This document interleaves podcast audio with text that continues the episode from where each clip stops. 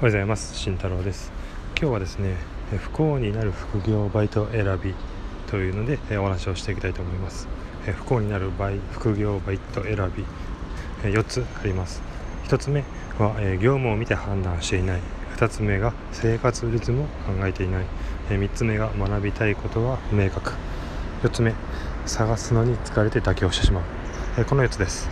なので順番に解説をしていきたいと思います。1つ目、え、業務を見て判断しない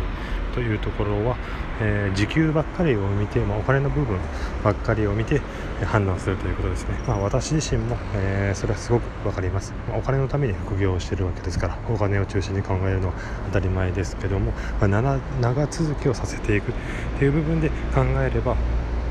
え、業務を見て選んだ方がいいかなと思います。の同じ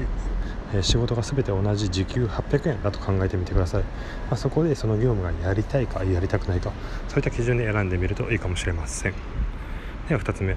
生活リズムを考えない、まあ、これは本当によくありますよね、え体力勝負の副業バイトはお勧めできません、え就業本業前の朝の時間本業後の夜の時間、まともに、え睡眠時間を削って、え体力を削っていることになります。単純に生活のリズムが取れずに本業に支障が出ます。なので私としてはおすすめはもう週1回のもう丸々1日を使う副業バイトです、まあ、それであれば睡眠不足にもなりませんし、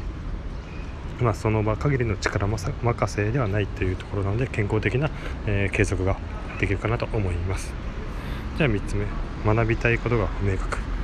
まあ、単純にお金だけではなくて、まあ、学びを求めた副業バイトであることが、ま、条件ですね。まあ、それがあると、えー、今後にかなり、えー、活かせてくるかなと思います。時給だけで考えた、えー、その場限りのものであれば本当に、えー、その時のお金だけになりますただ、えー、学びたいことっていうのをしっかり、え明確にして、えそれを使ってじゃあ今後どうしていくのかっていうのをところまでちょっと考えていただければ、え今後の、え収入アップであったりとか、え、さらなる発展っていうのは見込めるかなと思いますのでなので、えー、そういった、え、学び何が得られるのかっていうのを、え考えてみてください。では4つ目、まあ、探すのに疲れて妥協するということです。ここは妥協しないでください。必ず。はい、ま、妥協してやってしまうとただただそこは、えー、体力を削ってしまうだけです。普段を増やしてしまうだけです。精神的にもきついです、はい。あの私自身も、えー、7つほど、えー、副業バイトをしてきたんですけどもやはりそこで基準で選んでしまうと、まあ、妥協して探してしまうとやっぱもう辛いです。精神的にも安定しません。なので皆さん、えー、妥協せずに、え頑張って探してみてください。